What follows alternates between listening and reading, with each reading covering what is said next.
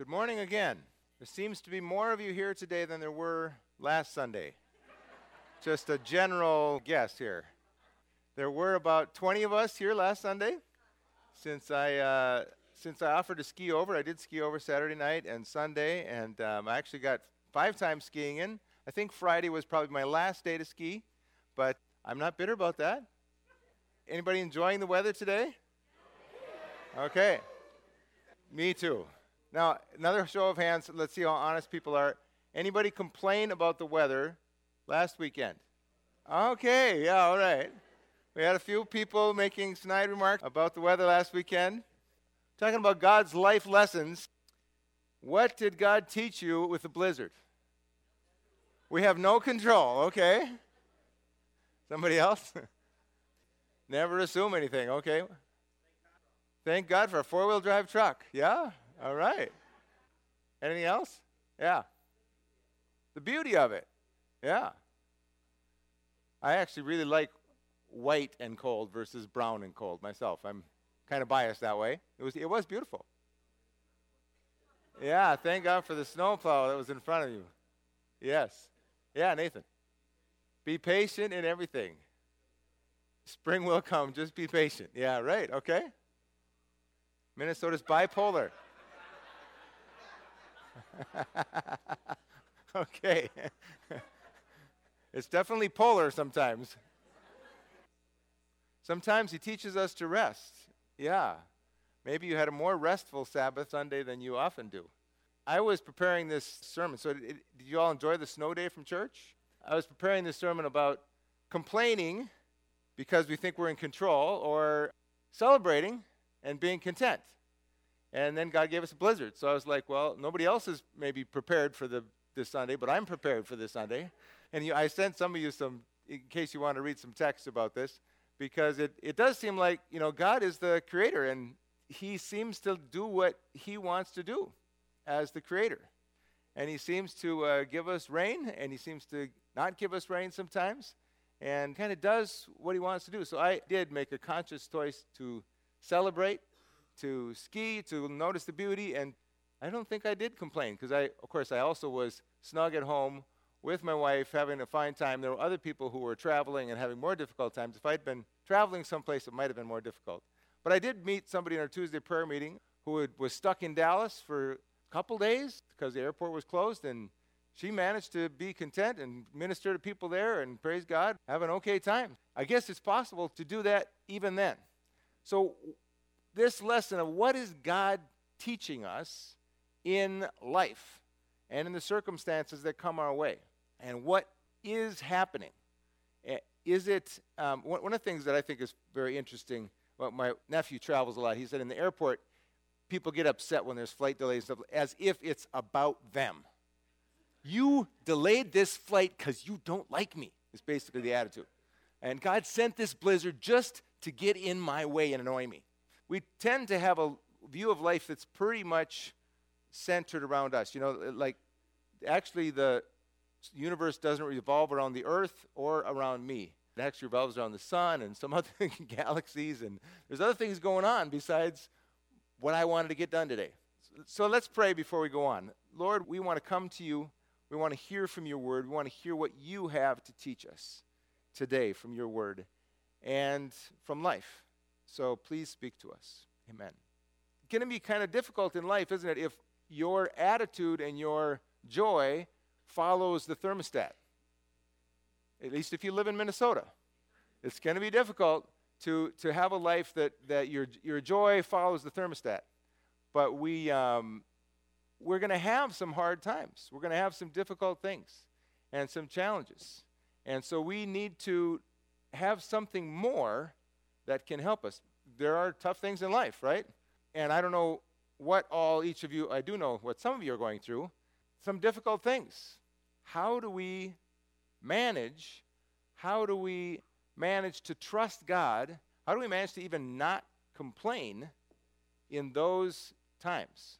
Ludwig read a uh, scripture earlier about not complaining, and you'll shine like stars in the universe. I remember when I was working as a uh, CNA, and, and pretty much that was the culture was just complaining all the time. And I realized I don't actually have to give out tracts. If I just didn't complain, it would really be a bright thing in this just this nursing home. But it's not that easy to do. Uh, I also found that out. It's not that easy to not complain, especially when everybody else is complaining. And it seems like that's the way to have a conversation is to complain about, you know, jump onto the complaints of somebody else and, oh, yeah, yeah, me too. So how do we, how do we handle life? And then the other question we have is, is there good news for physical needs? Is there a gospel about our physical needs? So there are a number of gospels out there about physical needs. So one of them is the prosperity gospel, we call it health and wealth. Uh, there, some people, maybe other people say word of faith, maybe if they were within, but basically the idea that God, you're a king's kid, you should have everything that a king's kid has, so go for it. And when you say words, they're also creative like God's. When God says words, so you should confess positively, you'll get whatever you confess. And so if you just have the right formula, you'll get all the good stuff. You'll be healed, you'll be wealthy, you won't miss anything. And that's, I think, a truth, but too much. It's the promised land is coming, but it's actually the promised land is here. We're in the promised land. We are already in the kingdom, and it's all here. Um, the opposite of that sort of is the scarcity gospel, a kind of a suffering and poverty gospel. And, and so when the bishops were rich, St. Francis of Assisi reacted by going and giving up all of his stuff to his dad, even taking his clothes off, and, and uh, he was poor. And that came into the Catholic Church as a, a, vow of poverty for, for people and monks. And, and there's this expectation that people in ministry or missionaries especially should have a vow of poverty and, and really should have, you know, not have much so that um, you know CEOs can make a lot of money, but if a pastor makes a lot of money, whoa, that's in a missionary. But of course, if you're an NGO or UN, you get paid double to be on hardship pay someplace else, right? But we have this kind of opposite thing where you should be lower if you're you should be simple, and that's there's some truth in that. We want to we want to not be extravagant, but can we enjoy anything, or does it have to be everything. And I, I'll be honest, I grew up with some of this. My, uh, my dad built a house over nine and a half years, did everything on the house, but he kind of felt guilty about, it was a 24 by 36 house, you know, it wasn't very big, um, but he felt guilty about how nice it turned out. Um, and uh, of, you know, and so there was there was some of that that uh, you know we pretty much wore hand-me-downs, and it was part of it was just necessity but uh, we might as well make a, a, virtue out of necessity, right? So, uh, um, but there was a little poverty is next to godliness kind of a feel. Um, so there's also, and this is very common, I think, a spiritual gospel. Jesus just saves souls. So Jesus now is saving you spiritually. When you get to heaven, he'll heal you, he'll feed you, he'll he'll take care of all that other stuff and, but for now, it's really a spiritual salvation. What this ends up producing is kind of a split gospel. So you seek the American dream plus heaven insurance. You know, you've got health insurance, disability insurance, unemployment insurance, but you know, God can take care of that other piece that you haven't covered with your retirement, which is heaven insurance. But basically, the rest of the week, you're after what everybody's after the American dream, get all the stuff you can, and all those things the advertisements tell you that if only you had this, you'd be happy. You keep buying that, literally, in two ways, um, or trying, or, or getting in debt to that dream, whichever way it works. That if only I had something else. So I think each of these has some truth, but I think there's somewhat of a distortion of what the gospel teaches. So let's go back to our scripture. We were talking about Exodus, and in the Exodus geography, we started out in Egypt over here, and we're on the journey now. 13 to 18, we'll get to Mount Sinai, and then the rest of Pentateuch is this stuff. But Exodus takes us here to Mount Sinai, and it's on this journey. So, on the journey, God is moving and I want you to notice something. There are these are the major roads, the trade routes. God did not take them on the major roads that would have taken them, you know, I, I told you it took me a day to travel on the bus. It might have taken them a few weeks to, to walk the major roads, but God took them off roading.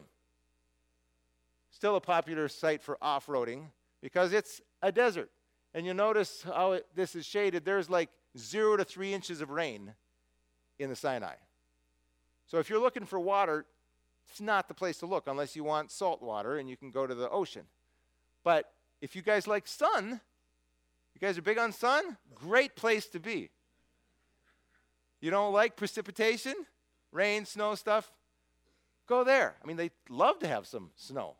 But uh, God takes them off roading through this desert down to Sinai where they spend a long time. Why does He do that? Why does He take them out of the way? He's trying to shape a people, a new kind of people, not Egyptians. He's trying to break their idolatry to other things they depend on. He's trying to shape them, and he, and he wants to shape us into a new kind of people. And through the, through the years, the, the church has talked about this journey as kind of the journey we're on. We're saved, we're delivered from Egypt, we're on our way to the promised land, but we haven't crossed the Jordan. You know all the songs about Ch- Chilly Jordan and getting across into heaven. Um, we're on this journey where God is teaching us life lessons. And He's teaching us one of the first things after you get saved, He often teaches you about provision, about daily bread. And actually, it's something He keeps teaching us. How do we learn from God's life lessons on the desert journey. When there is no water, what do we learn? God lets them be thirsty, He lets them be hungry, and He teaches them. So we're continuing Exodus.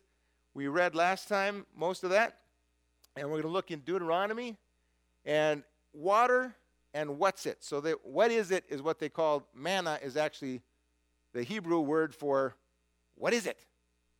That's literally manna means what's it? What is it? Because this stuff fell on the ground and then they picked it up and they ate it, and some people gathered more, some people gathered less, but they every day in the morning there was this dew like stuff that they were able to eat except on the Sabbath. So God was very clearly teaching them, I am giving you your daily bread. And Sundays, no, it was Saturdays for them.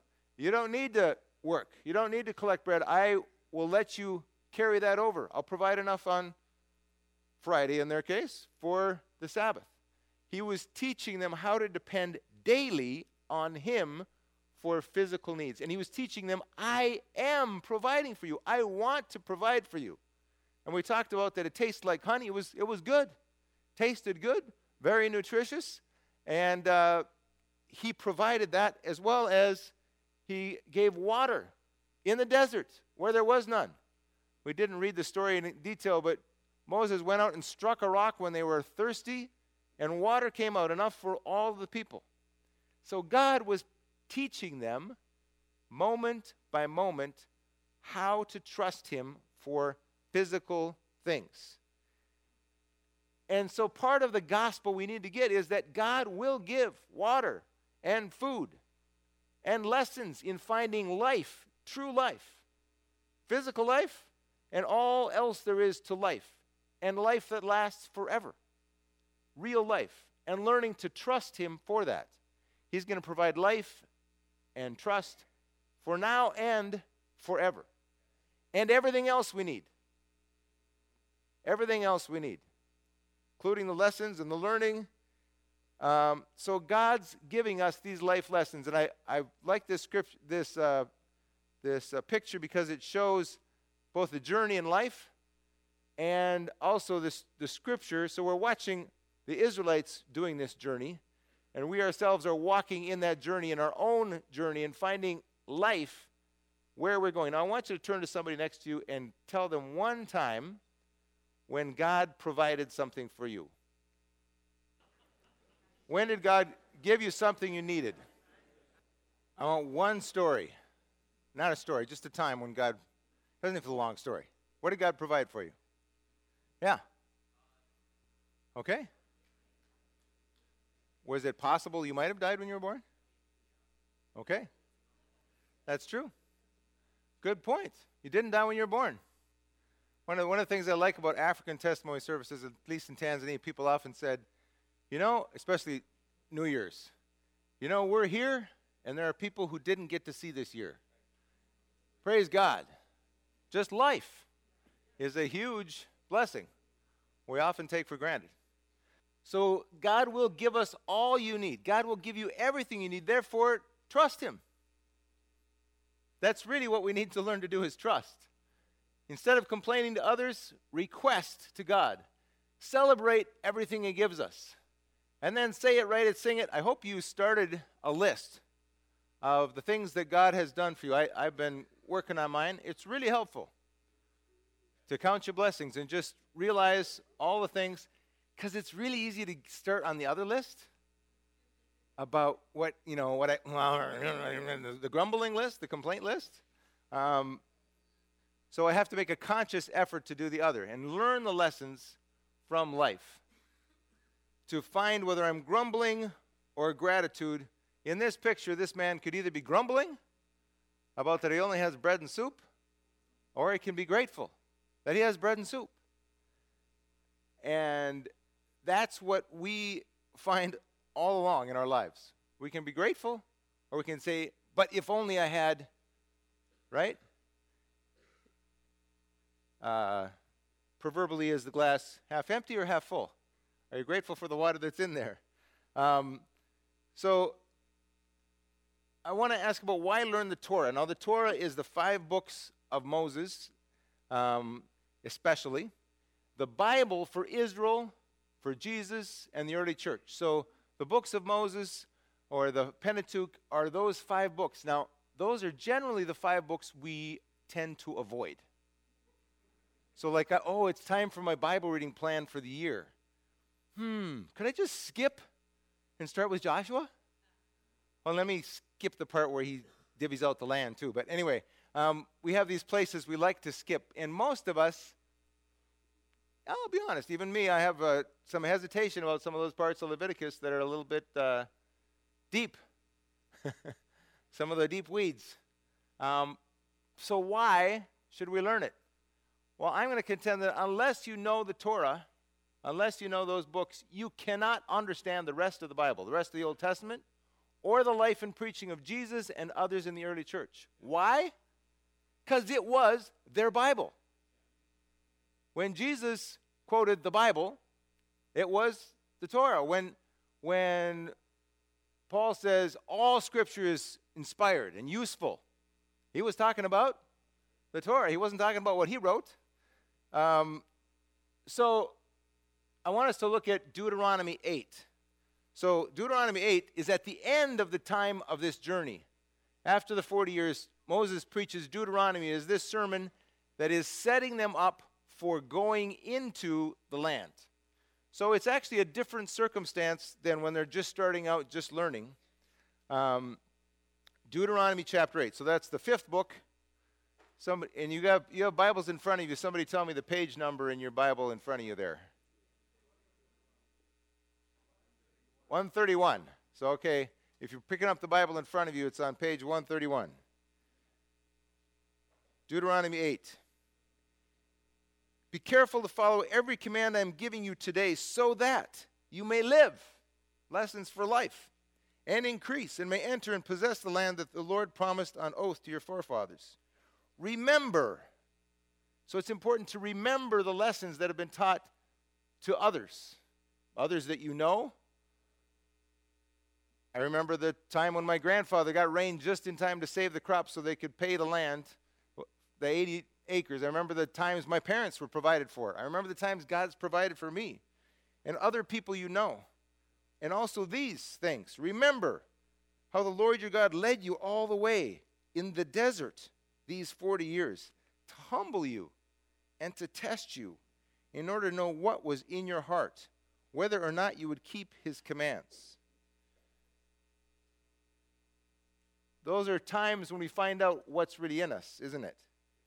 He humbled you, causing you to hunger, and then feeding you with manna, which neither you or your fathers had known, to teach you that man does not live on bread alone, but on every word that comes from the mouth of the Lord, the mouth of Yahweh. Your clothes did not wear out, and your feet did not swell during those forty years. Now then, in your heart, know then in your heart that as a man disciplines his son, so the Lord your God disciplines you. You know, when you teach your kids, you teach them things often with very basic things like food, right?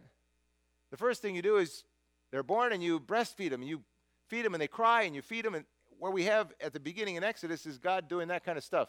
They cry, He feeds them. They cry, He gives them water. They cry, He's teaching them that I will supply your needs. And that's what we do with babies, right?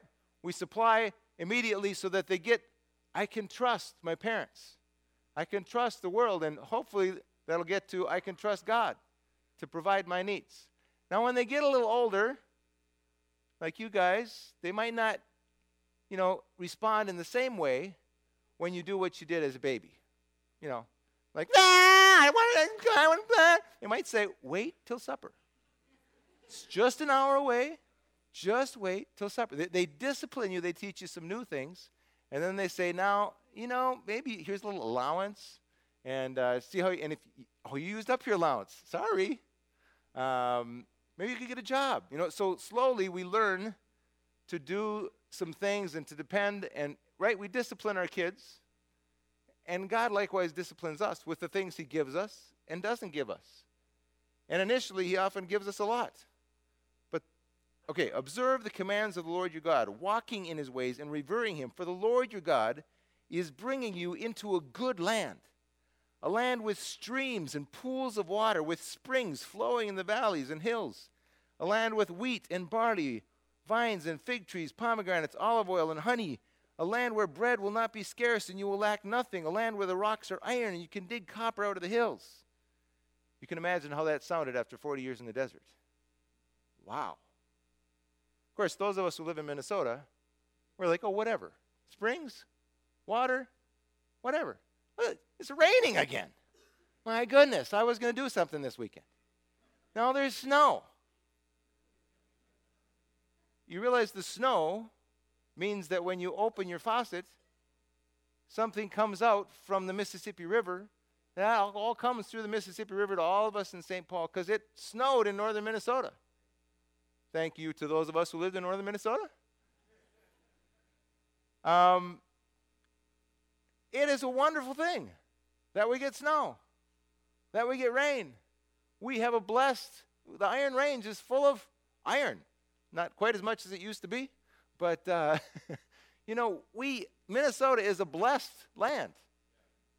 And a lot of us came here because it was the promised land. From Scandinavia or from Africa or whatever.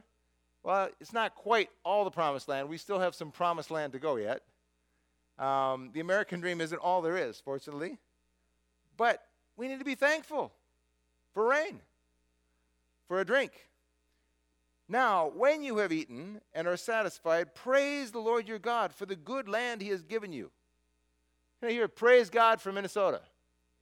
Praise God for Minnesota. All right. Be careful that you do not forget the Lord your God, failing to observe his commands, his laws, and his decrees that I'm giving you this day. Otherwise, when you eat and are satisfied, when you build fine houses and settle down, and when your herds and flocks grow large, and your silver and gold increase, and all that you have is multiplied, then your heart will become proud, and you will forget Yahweh your God, who brought you out of Egypt, out of the land of slavery. Any of us ever have any danger of that? Any of us in America ever think it's because we're Americans that we have all this? Instead of because God provides it for us? Because God has chosen to bless us? Is there anything special about America? Really? I mean, God has given us great blessings. That's great. But it's about God. It's not about because of who I am as an American or our country. It's because of God's provision. We have to thank Him for that. If we don't, we'll be in trouble. He, he led you through the vast and dreadful desert, that thirsty and waterless land with its venomous snakes and scorpions. He brought you water out of hard rock. He gave you manna to eat in the deserts, desert, something your fathers had never known, to humble and to test you, so that in the end it might go well with you. You may say to yourself, My power and the strength of my hands have produced this wealth for me. Is that possible? Some of us could think it's my education, my skill, my family, my country, my whatever. It's really easy, isn't it? To think that I worked hard and I got this and I deserve this and rather than that but remember the Lord your God for it is he who gives you the ability to produce wealth and so confirms his covenant which he swore to your forefathers as it is today it's him who gave you life so you didn't die at childbirth it's him who gave you food. So you weren't enough food, so you actually weren't mentally impaired as you were growing up. It's Him who gave you education, opportunities, everything you have, just the strength in your body to do the things that you do. God gave those to you. So don't be proud about how much you've accomplished. Thank Him for how much you've accomplished and that He's given you the ability to do that, to live, to and then it ends with a warning if you ever forget the Lord your God and follow other gods and worship and bow down to them, I testify against you today that you will surely be destroyed. Like the nations the Lord destroyed before you, so you will be destroyed for not obeying Yahweh your God. And this happened to the Israelites. They came in, God blessed them, they got proud, and they turned to other things instead of remembering God, and God conquered them, destroyed them. And there's nothing special about us that that can't happen again. It's happened throughout history. And I think we're in danger of forgetting that we didn't do this. Remembering that Yahweh, our God, provided everything we have. Um, so I want to. So this is what I just read. um, I want to skip ahead to to Jesus. So throughout the Old Testament, this story and these things are picked up. But Jesus also uses this. So I'm, you cannot understand the New Testament unless you understand the Torah. And unless you want so let's look at a couple passages, Matthew 4 and Matthew 6, to see how Jesus responded to this. So Matthew 4, then Jesus was led by the Spirit into the wilderness that sound familiar? It's very much like Moses, who spent 40 years on the 40 days on the top of Mount Sinai without eating or drinking. Elijah, who went, went to Mount Sinai, and very much like Israel, who God led into the wilderness to be tempted there by the devil. For 40 days and 40 nights, he fasted and became very hungry, not unlike those 40 days from those other people or 40 years for the Israelites. Notice you can't understand Matthew if you haven't read the back text. During that time, the devil came and said to him, If you are the Son of God, since you're the Son of God, tell these stones to become loaves of bread. But Jesus told him, No. The Bible says people do not live by bread alone, but by every word that comes from the mouth of God. Where did Jesus get that from? Deuteronomy 8, we just read it. So, and in fact, the other two temptations, Jesus also responds with scriptures from Deuteronomy. It looks like Jesus had memorized Deuteronomy. When he hit a temptation, he was like, Well, actually, Deuteronomy says, How many of us have memorized Deuteronomy? But Jesus did, and it helped him to avoid temptation. It helped him to learn life lessons. When he came to that place in his life, he was like, oh, actually, this is like what happened to the Israelites, and they were told this, so therefore the answer is this scripture. When you come up against trials and troubles and or good things in life, you need to think, oh, you know, this is like what Scripture said. When I have plenty, I have to remember that this came from God. When I have problems, I have to remember that God can. And Jesus remembered. And when you're starting out, you know, early on in that wilderness journey, God gave them daily bread. Daily bread. He just gave it to them. And then, in fact, sometimes one, one place I read said, often early on, God gives us raisin bread. Like we pray for something, God, please help me with this. And like, wow, God does it. And we're like, whoa, I can trust God. He, I prayed about that and He provided this. How many of you had that experience, especially early on in your Christian life? Yeah, God provided it. And then later on, you start growing up a little bit, and God starts to say, wait till supper.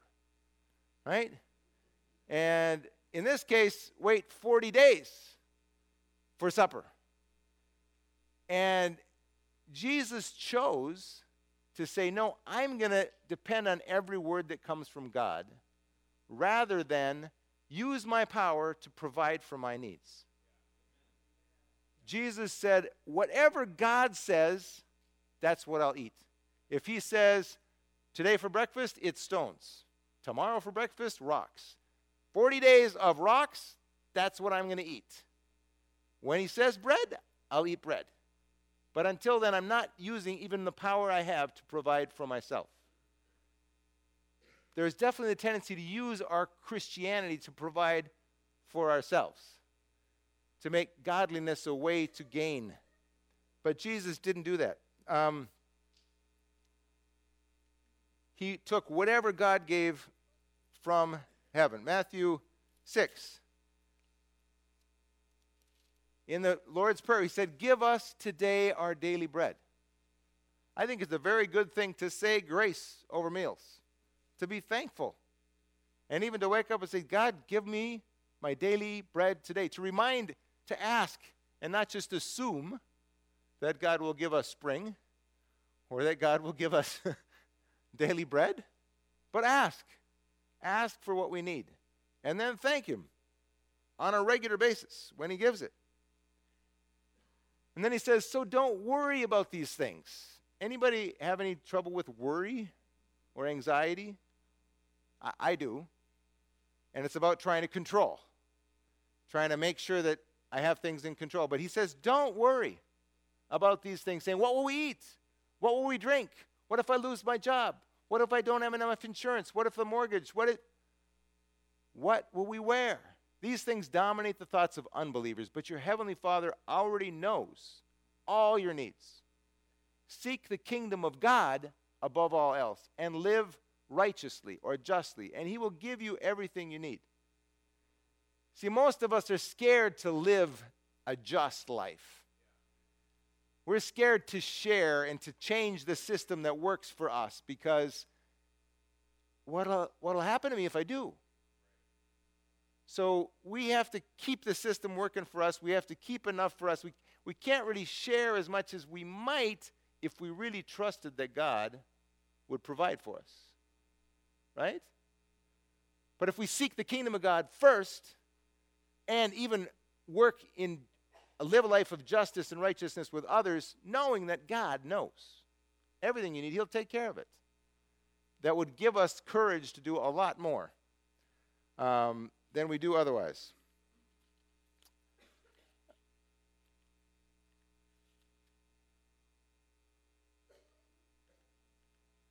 So, joy in the journey, I'm not going to read this passage, but the answer to what is it finally comes in Matthew, in John chapter 6.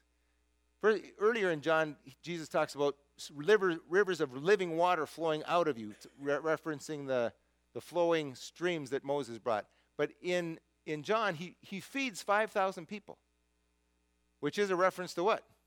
Moses feeding people. And then after they've been fed, they come and say, So, what are you going to do to show us that you're really the Messiah? Because we thought, you know, the Messiah was going to do like Moses and feed us, and we're hungry. So you did that 5,000 thing, but, you know, he did it like every day. And Moses and Jesus answers and says, You know, actually, the bread that comes from heaven is me. I am. Remember the word, the Yahweh means I am. Jesus says, I am. I am God, is what he's really saying. I am the bread of life that comes from heaven. Ultimately, what we really need to find life is not just bread every day. We need Jesus. Now, with Jesus comes bread and food and provision. So it's not that God ignores the physical needs, but God wants to give us all that, but we get all that through Jesus. Jesus is not only physical, but spiritual, emotional, relational. All that you need is there. And also, He wants to make you a blessing too. Make us a kingdom, make us this new people.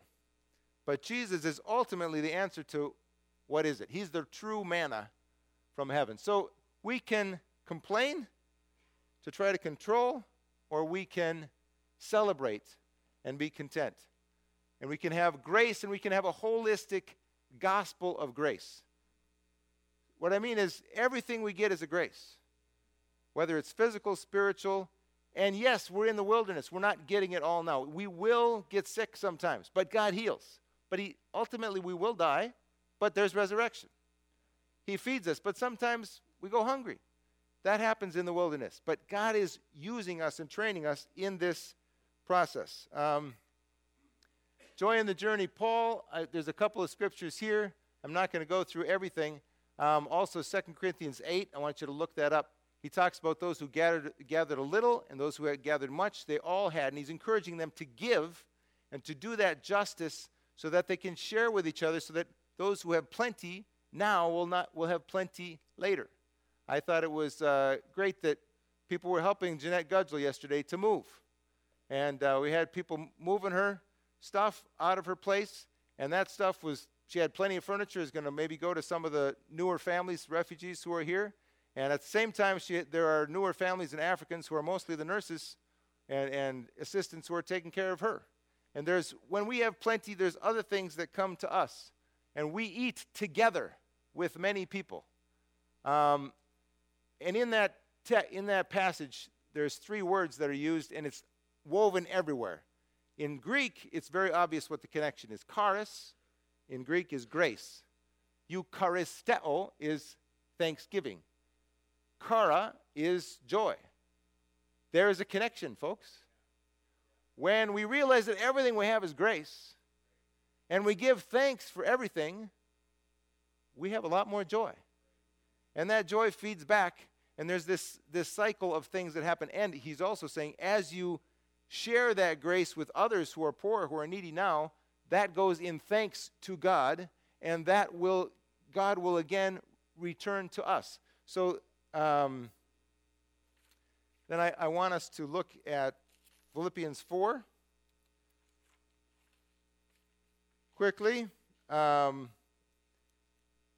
Philippians 4 chapter 4 is a 4 4 is a, a common thing we've heard. Rejoice in the Lord always. I will say it again. Rejoice. Joy in God. We can have joy in God, even if we can't have joy in the blizzard, or joy in the circumstances, or joy in the cancer, or joy in the divorce, or joy in whatever. We can still rejoice in the Lord. Says it again. I'll say it again. Rejoice. Let your gentleness be evident to all. The Lord is near. This is part of our problem. We think the Lord is far away. He doesn't really know what my issues are, so I have to take care of all this stuff. Yeah, okay, heaven someday, maybe, you know, if I could really break through with some fasting and prayer, he might listen to me or something. But no, the Lord is near. Therefore, do not be anxious about anything, but in everything, by prayer and petition, with thanksgiving, present your request to God, and the peace of God, instead of anxiety, which transcends all understanding, will guard your hearts and your minds in Christ Jesus. Finally, brothers, whatever is true, whatever is noble, whatever is right, whatever is admirable, if anything is excellent or praiseworthy, think about such things. Whatever you've learned or received or heard from me or seen in me, put it into practice. And the God of peace will be with you. So, uh, Max Lucado, in a book I'm reading, and some of the ladies are reading. Sometimes is it okay, ladies? Those of you in the book club that sometimes I read your books. So anxious about nothing is the book they're reading. Um, so I've been reading it some too. And he, this is the simple thing he gets out of this passage: celebrate God's goodness. Ask God for help. Leave your concerns with God. Once you've asked Him, don't just like, okay, I need this, but bring it back. You leave it with Him. You know, I need this. Leave it with Him to take care of, and then meditate on good things. But he goes on and talks also about being content. He says, I rejoice greatly in the Lord that at last you renewed your concern for me. Indeed, you've been concerned, but you had no opportunity to show it. And he talks about how they provided for him. I am not saying this because I'm in need, for I have learned, Paul says, to be content whatever the circumstances. Do you remember where he's writing this from? From jail, right? He's in jail. He's saying, you know what? I'm fine. I'm content. I'm glad you sent me food, you know, because they don't give us any food in the jail, but that was good of you. I know what it is to be in need, and I know what it is to have plenty. I have learned the secret what a lot of people don't know of being content in any and every situation, whether well fed or hungry, whether living in plenty or in want. I can do everything who, through him who gives me strength. Now, all of us love that last phrase. I can do anything through him who gives me strength. And we put on our superhero cape, I can do anything, right? I can be hungry. Whoa, whoa. No, no, that's, no, just the last phrase, please. He's saying, I can be hungry through Christ who gives me strength, and I can be content. Well, that's actually pretty amazing. That's some pretty good power from God to be content when you're hungry. He goes on and said, It was good of you to, to share in my troubles. And he says, I'm not actually looking for, for my stomach, but want to see what's credited to your account. I've received full payment, even more, and I'm amply supplied. How many missionary letters do you get like that? I'm amply supplied. I'm good. And you know what? We're thankful to the giving that you give. We got the report last time. We're good. We're amply supplied. We rejoice in what God gives us. And then he ends it with, And my God will meet all your needs according to his glorious riches in Christ Jesus. But you notice that the, he'll meet all your needs is at the end of thanks for sharing. God meets our needs because sometimes we have plenty and we can provide for others, and sometimes they have plenty and can provide for us. There's an African proverb that says, The grandma feeds the baby when the baby has no teeth, so the baby can feed the grandma when the grandma has no teeth. and the person who told me that was applying it to Europe, America, and Africa, that we supplied to Africa when it was, when it was a new church and now we're receiving from Africa, and we're going to need to receive from Africa. And we provide for each other. When you supply, that's part of how God provides for you. You care for others in a caring community, then you get provided for as well. Um, I'm going to have to send you home to read 1 Timothy 6, 5 to 20. So 1 Timothy 6, 5 to 20, write that down. But he talks about how to be content. He talks about how God gives us everything to enjoy. He wants us to enjoy. We really, the prosperity gospel is right that we should enjoy all that God gives us. But there's also suffering. There's also times of hunger. There's also difficult things that also God can even give us joy in that. And that's even more amazing. Um, but he says that some people act like godliness is a means to gain, as in physical gain that's kind of where the prosperity gospel, in my mind, switches things. That if I'm godly enough, if I have faith enough, if I say the right words enough, if I fast and pray, God will give me stuff. That's kind of the wrong way around. It's really about me following God and Him teaching me stuff when He gives stuff, when He withholds stuff, and learning to trust Him. So, um, grumbling or gratitude? we have a choice, but it really is depends upon how we see what happens in our lives, right? It depends upon whether we're trying to be in control and therefore anxious, worried, complaining or whether we celebrate. I got to drink this morning. We had precipitation. That means I'm going to get to drink tomorrow. We had rain on the crops. Can we be can we celebrate that and be content? Now this is a secret that God has to work in us. And you know what? He does it in our daily lives. When you get something, when you don't get something, when you want something, we not only help each other, we also help each other to trust God. So, what's it? Well, Christ. Jesus is really the answer, ultimately, what we need when where everything else is. He is the creator, He is the supplier, He is the Savior. And then there's care in community, where some gather much, some gathered little, but everybody had enough. When they all went out and gathered, the young people got a lot, and the old people didn't get so much, but they brought it into the tent. It was enough for everybody. Then celebrate and ask. Celebrate what you get, ask for what you need. Because God actually gave it to you and wants to give it to you. And then be content. Live in joy. And live the life lessons of grace. It's, you know, I think a good custom. It's just a custom. I mean, the, the Jews got it from Deuteronomy 8, how, how they say grace.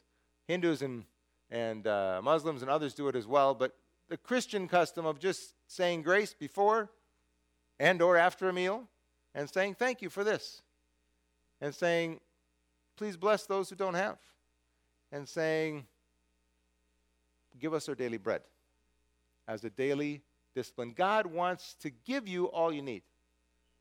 And it's okay if you're not super spiritual and you need some physical stuff. God knows about that. He also wants to teach you in the midst of all that physical stuff what he wants you to do, how he wants you to trust him and be content. I don't know what you're facing today. And would the worship team come up? I don't know what you're facing today. I don't know what physical need, whether it's healing, whether it's provision, or maybe it's a relational need, maybe it's a um, sense of purpose. Maybe it's a whatever it is.